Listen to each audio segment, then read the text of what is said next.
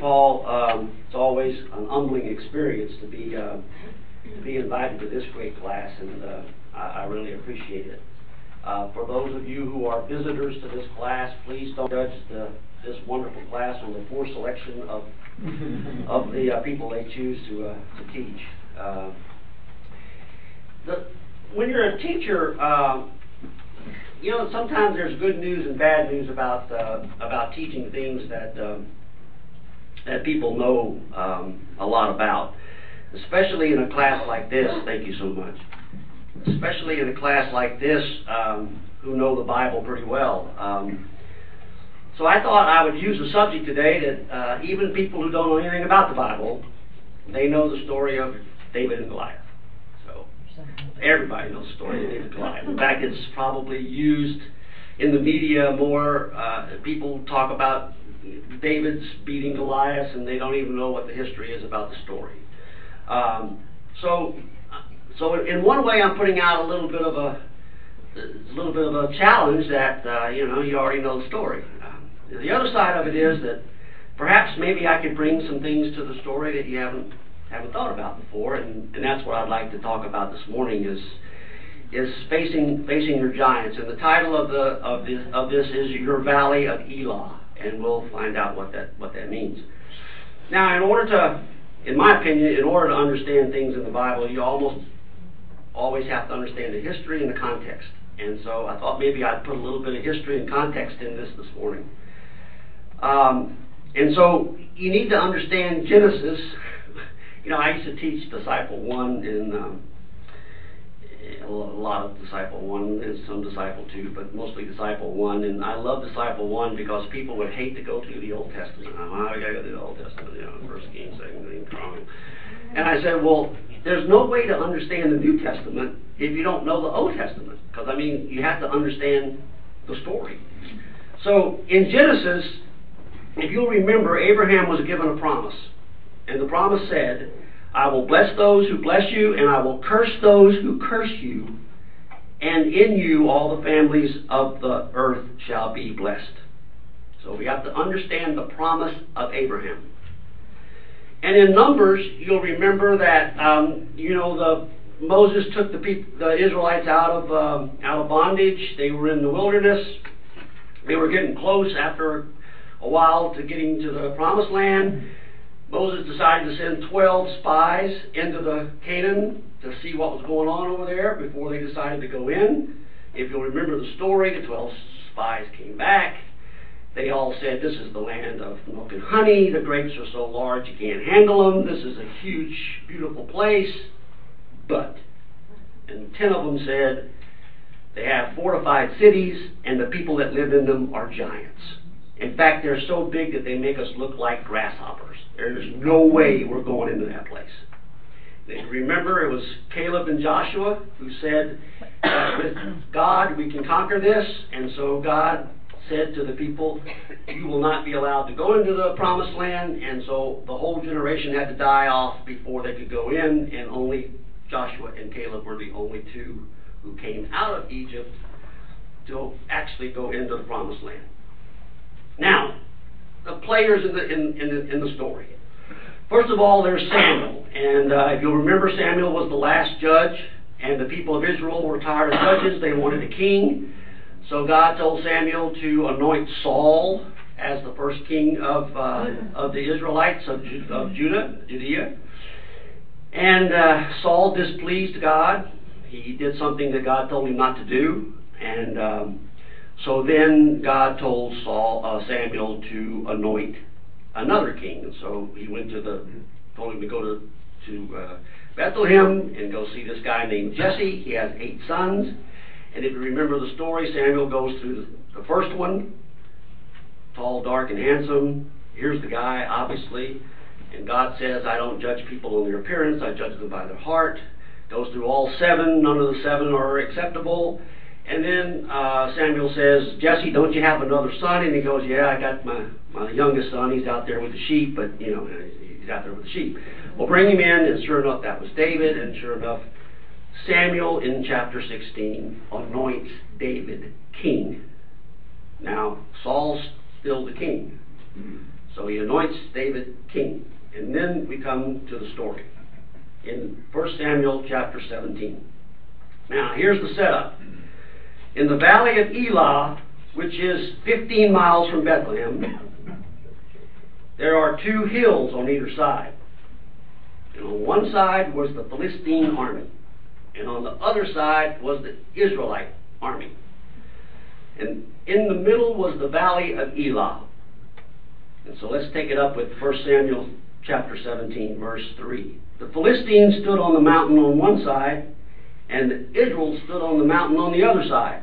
And there was a valley between them.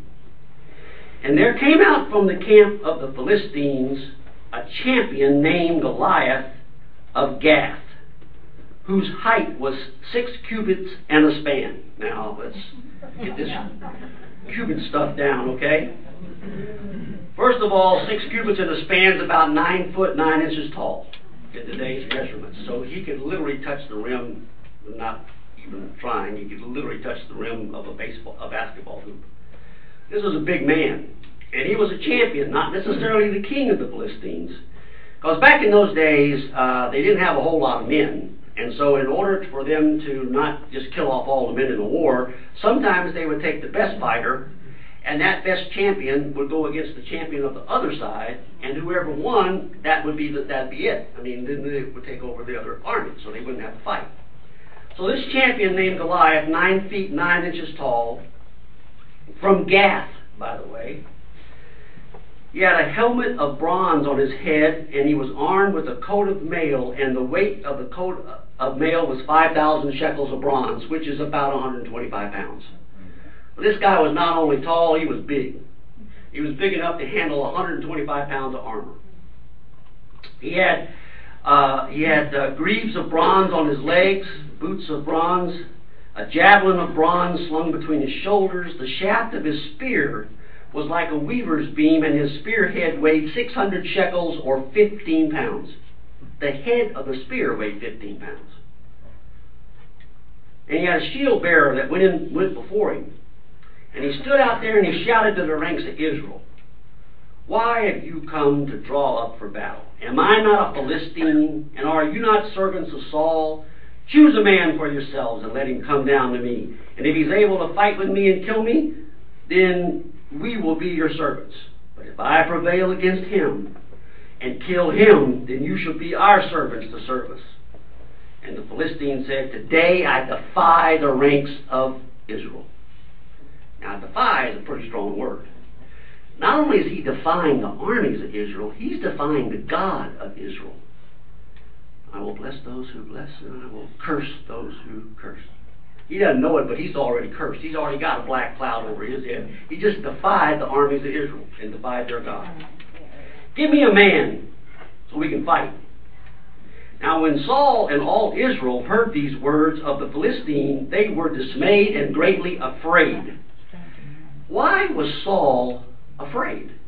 I mean, think about this. Saul had been anointed by God to be king of Israel. He bound to have known what the promise of Abraham was, and that is that all of you will be blessed, and those who curse you will be cursed. He knew that God was going to take care of this, but yet he was afraid, which meant that he didn't trust that promise. He didn't trust God. Now, David was the son of an Ephrathite of Bethlehem in Judah named Jesse, who had eight sons. Why in the world is the family important in this story? Well, let's see now. The Messiah will come from the stump of Jesse, come born in the city of David. Jesse is from the tribe of Judah. In Mark calls Jesus the Lion of Judah. You see what's going on here? This David is the ancestor of the Messiah. So in the days of Saul, the man was already old, Jesse was already old, and he had three uh, older sons. The three eldest sons of Jesse had followed Saul into battle. And the names of these three sons who were with the battle were Eliab, number one son, Next to him was Abinadab, and finally Shammah. and David was the youngest of the three. For forty days the Philistine came forward and took the stand morning and evening. Can you imagine? Ten foot fella coming down that hill, ten, forty days in a row, and it was morning and evening, twice a day. So eighty times he challenges the men of Israel. Now Jesse said to his son David, Take for your brothers an ephah of this parched grain and some ten loaves of bread, and carry them quickly into the camp to your brothers. Take ten cheeses to the commander of the thousand, and see how your brothers are, and bring me back some news. Fifteen miles away, three oldest sons, and he wants some news. So here, take them a care package, and then come back with some news. Are they okay? Everything going all right? Now Saul and all the men of Israel were in the valley of Elah. And David rose early in the morning, and he left the sheep with the keeper, took the provisions, went as Jesse had commanded him, and came to the encampment of the army. And he was going forth to the battle line, shouting the war cry. And Israel and the Philistines drew up for battle, army against army. David left the things in charge of the keeper of the baggage, and he ran to the front. And he went and greeted his brothers. And as he talked with them, the champion, the Philistine of Gath, Goliath by name, came out of the ranks of the Philistines and he spoke the same words as he did before. This was the 81st time he did this. But this is the time that David heard him. By the way, David wasn't looking for giants. He was bringing some care packages to his brother. Isn't it interesting that in our life, giants just show up? They just show up. Life happens. So all the Israelites, when they saw the man, they fled from him again. And they were all afraid, just like they were before. And the Israelites said, Have you seen this man who has come up? Hey, David, have you ever seen this guy? Surely he has come to defy Israel. The king, and now here's are what the king has put up. The king said he will enrich the man. Reward. There's a big reward on Goliath's head. Who kills him. And he'll give him to his daughter and make his family tax free. Now, I don't know about you, but I don't think all this was done in one time. I think Saul had to ratchet up the deal. I'll give you a reward if you kill him. Well, nobody stood up. All right, well, you have to hand my uh, hand my daughter in, uh, in marriage. Uh, I wasn't. Uh, okay, well, how about tax free for the rest of your life? By the way, that hand and daughter thing reminds me of a story. Um, there was this rich young um, Texas oil man had a beautiful daughter, and all the men in the area they all wanted to marry that daughter, and uh, so the father had a big party, and he brought them all in, and he uh, had a big swimming pool, and he filled it filled it full of hungry alligators. he said, "Now any of y'all that can get in that water and swim across that pool, get out on the other side, I give my daughter's hand in marriage." About that time, splash! And there's all kinds of things going on, some water flowing everywhere. And this guy comes out the other side and he pulls himself out of the water and he's kind of hanging on his side, breathing heavy. Father goes over and goes, Man, that was wonderful. You did it. You gave my daughter's hand in marriage. He goes, I ain't studying about your daughter. I'm going to get that fool and push me in the pool.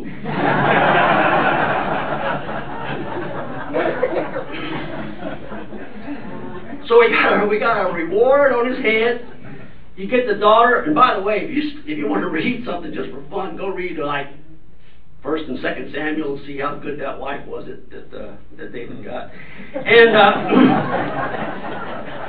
you know, you know, a lot of people say, well, you know, I I can't do this. God doesn't want me. I got nothing. I got nothing to give God. You know, I mean, I'm not good enough. I ain't perfect you need to read some of the, some of the background, some of these people that God used through the through, through the through the Bible. You know, David had eight wives, he, and and in order to get one of them, Bathsheba, he, he murdered murdered her husband. So I mean, this guy is not you know not Mr. Perfect. So David said to the men who stood by him, and these are the first words of David in the Bible. What shall be done for the man who kills this Philistine and takes away the reproach from Israel? In other words, did I hear you right? For who is this uncircumcised Philistine that he should defy the armies of the living God? Now, I don't know about you, but there wasn't but one army. There was the Israelite army. Why did David say armies? Because David didn't go into the valley of Elah and focus on Goliath. David is focusing on God. There's the whole heavenly multitude involved in this thing. It's not just the men of Israel. We're talking about the armies of God. So the people answered him in the same way. They told him the same thing. So he, so shall it be done for the man who kills him. Now his eldest brother Eliab heard him talking to the men, and Eliab anger was kindled against David. He said, "Why you come down here?" Now remember, David has got to be less than twenty. He's probably in his teens. He wasn't old enough to fight in the army. So Eliab, the older son, says to the youngest son, What in the world are you doing here?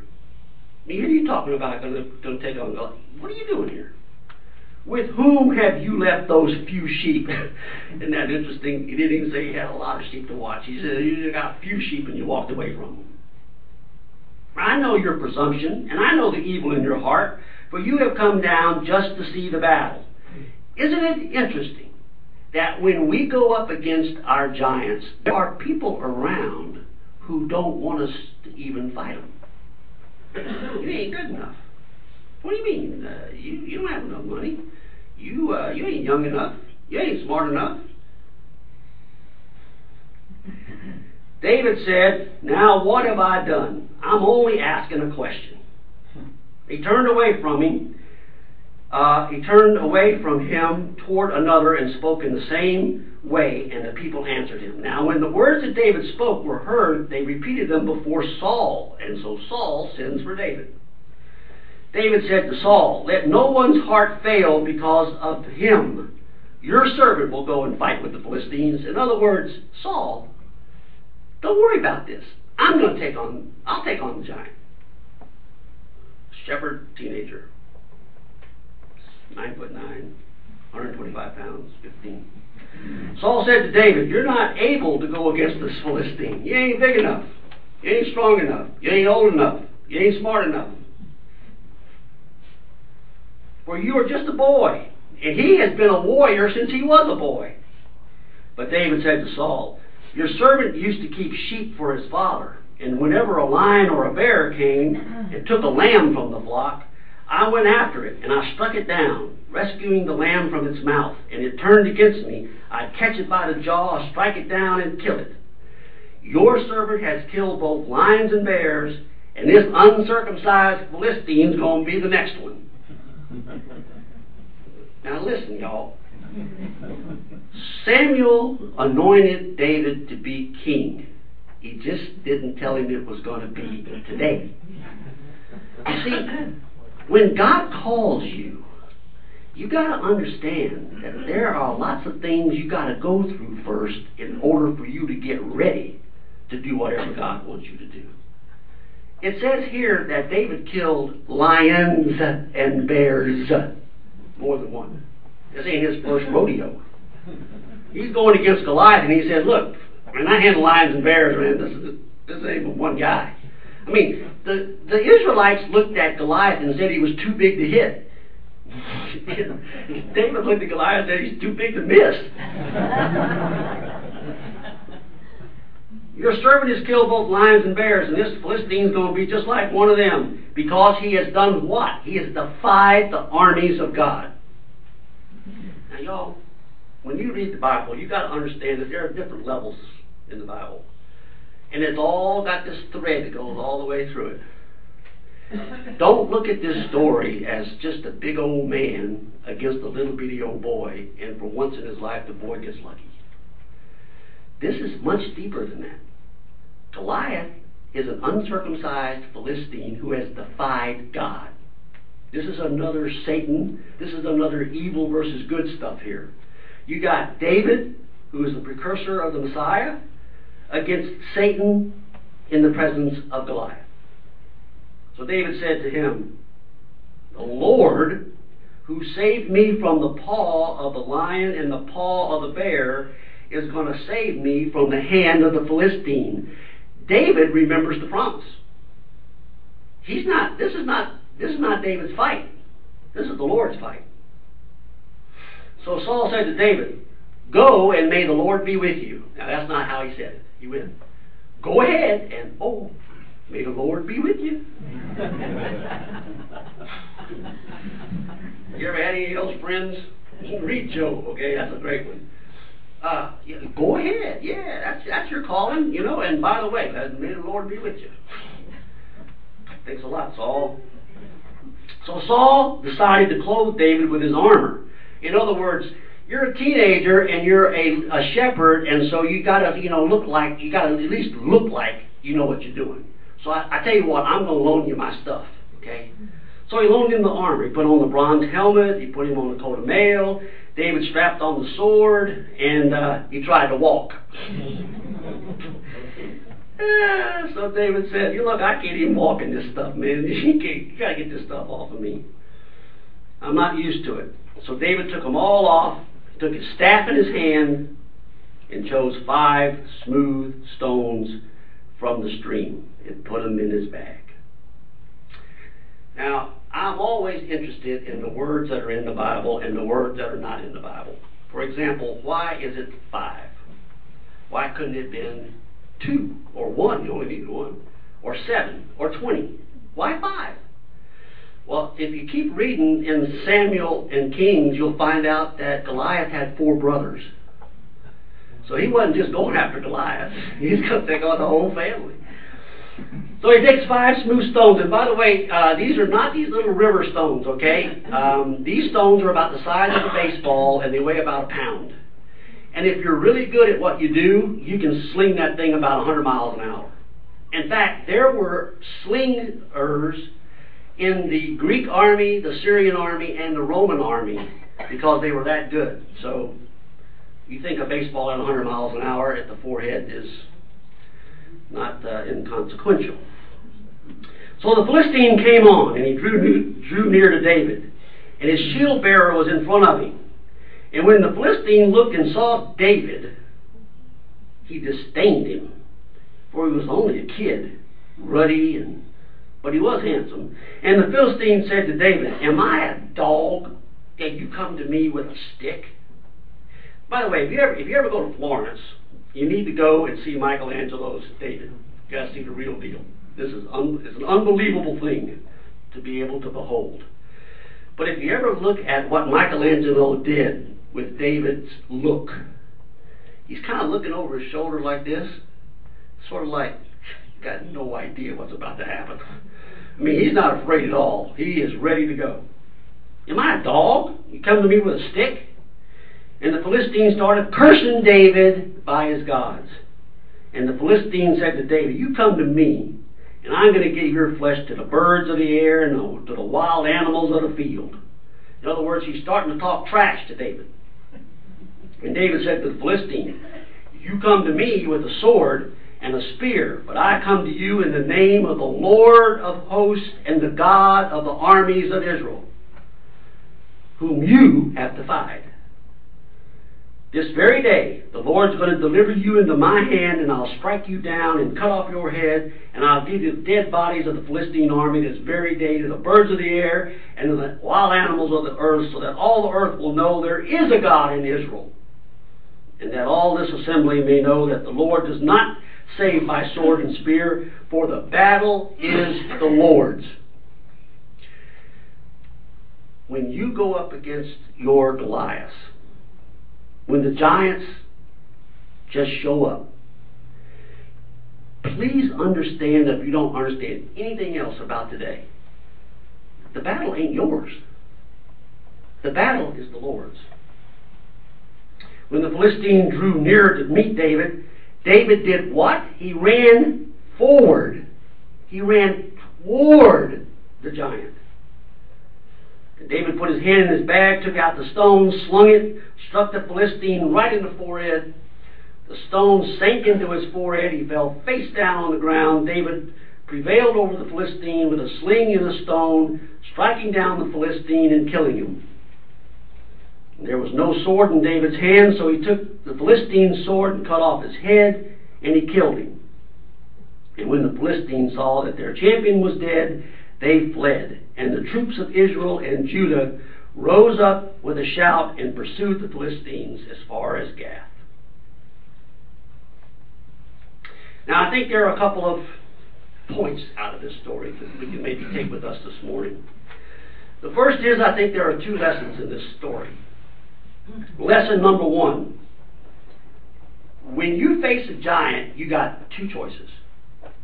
You either do nothing and stay scared, and then the giant wins. So when you face your giants, do you lose heart in the face of a giant? Or you fight. Now, if you choose to fight, you just remember is this this the number two lesson. This battle is not yours. The battle is the Lord's. If you look in chapter chapter of Romans chapter eight, which is a great great chapter, it says in verse 31 if God is for us, who's against us? He who did not withhold his own son, but gave him up for all of us, will he put with him also give us everything else?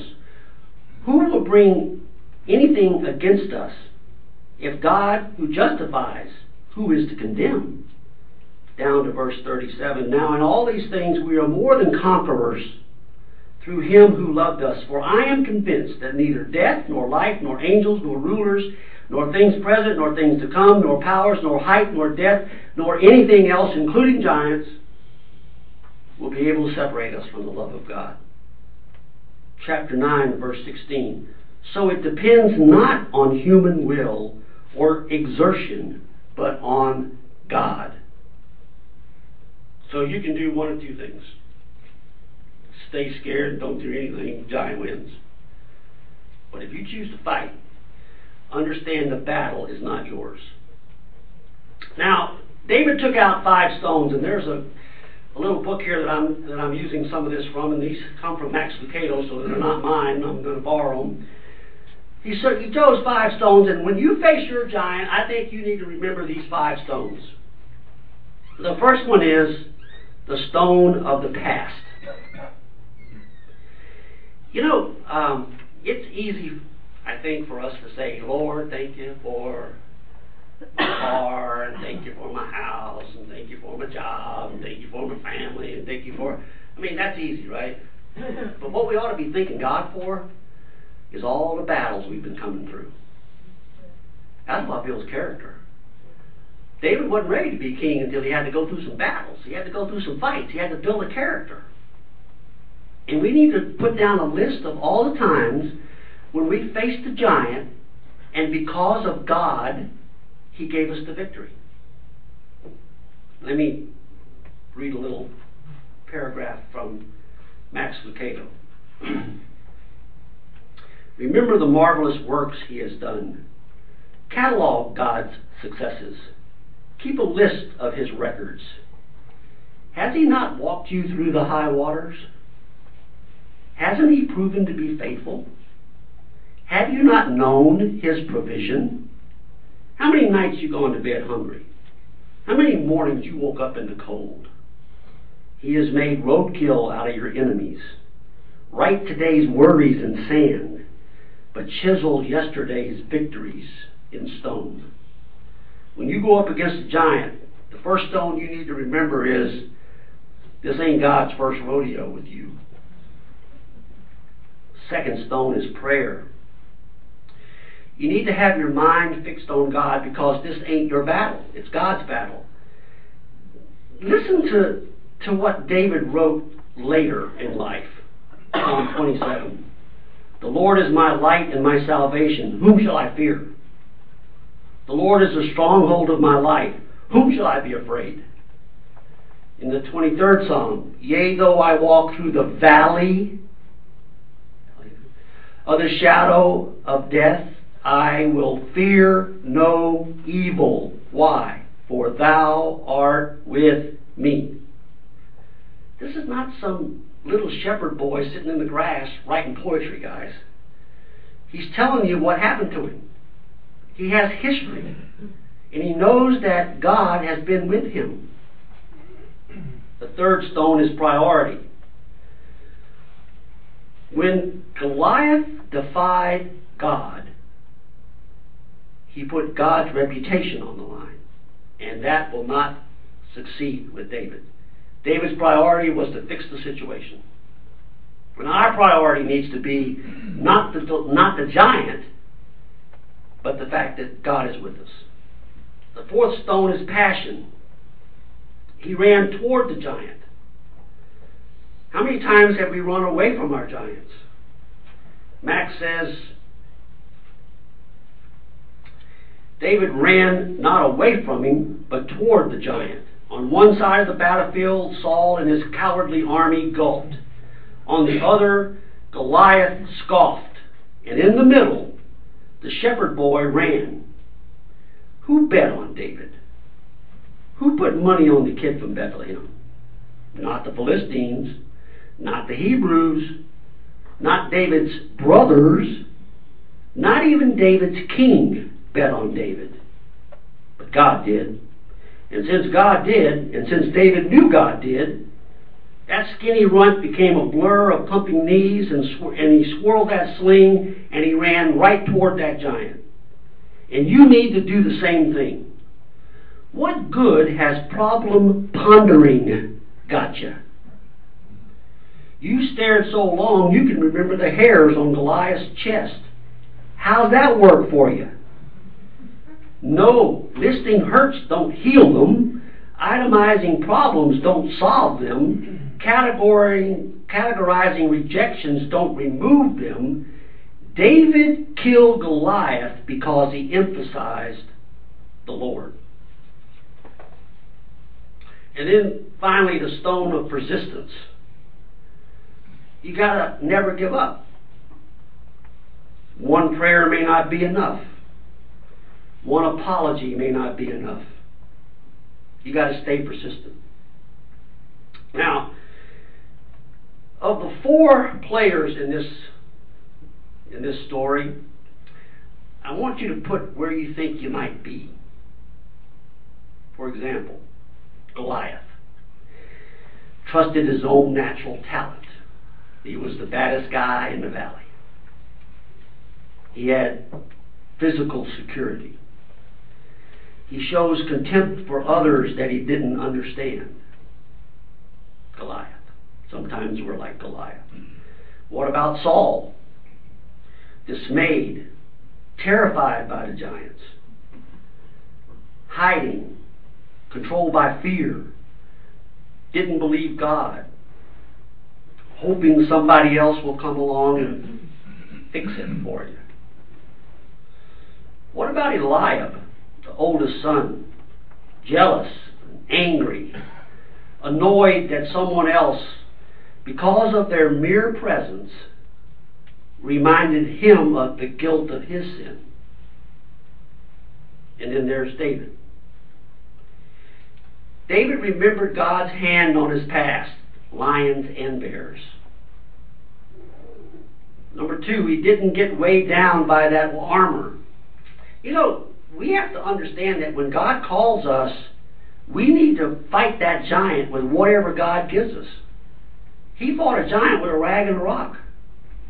He didn't have a bazooka or a machine gun or a hand grenade or a sword or armor. He just used what God gave him. Don't be psyched out when other people put you down. You ain't old enough, ain't big enough, ain't strong enough, never done it before. Got no experience. Don't even belong here.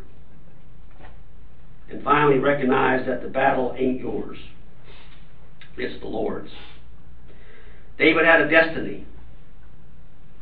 He had a destiny to be the greatest king of Israel. He had a destiny to be one of the ancestors of the Messiah.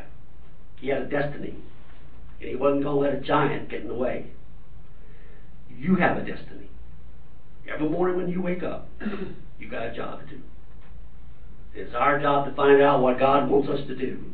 And when we do, don't let giants get in the way. I'd like to end with a little excerpt here from from Max Lucado.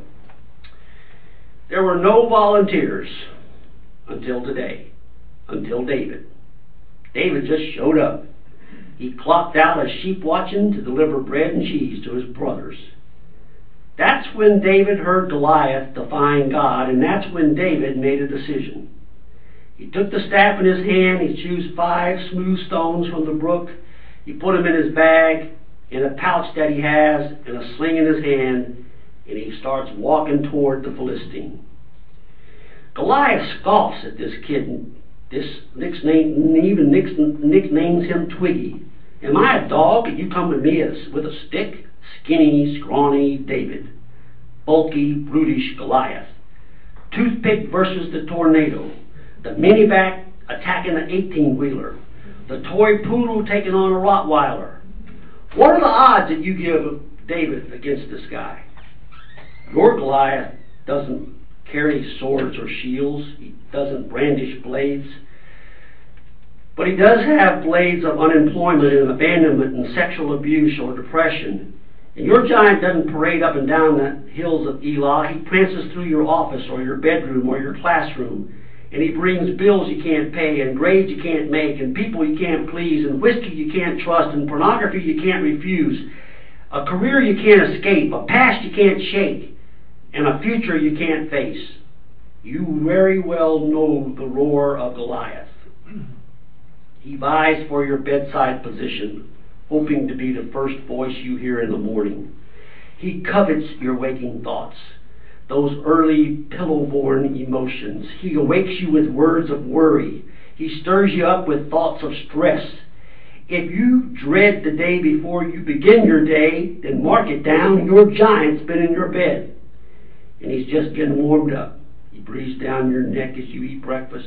He whispers in your ear as you walk over the door, shadows your steps, sticks to your hip. He checks your calendar. He reads your email. He talks more trash than players in a ball game. You ain't got what it takes. You come from a long line of losers. Go ahead, fold your cards, leave the table. You've been dealt a bad hand. He's your giant, your Goliath. Given half a chance, he's going to ruin your day and turn it into his valley of Elah, taunting, teasing, boasting, echoing claims from one hillside to the other. You remember how Goliath misbehaved. For 40 days, twice a day, morning and evening, the Philistine giant strutted in front of the Israelite army. Goliath still roam our world. Debt, disaster, dialysis, danger, deceit, disease, depression, supersized challenges still swagger and strut. They still steal our sleep, embezzle our peace, and suck out our joy. But they can't dominate you. You know how to deal with them. You face giants by facing God first. Let us pray. Dear Heavenly Father, we thank you for this glorious day you've given us. There is no question that you are the creation of all things. Just take a look at today. And we thank you for the privilege of being able to come here today and to listen and to learn about your word. But we know we're going to face some giants. We faced them before. And we look back, you were with us. We're going to face some more. And they're going to get bigger and better. We got to understand that the fight is not ours. The battle is yours. We ask it in the precious name of your Son. Amen. Amen.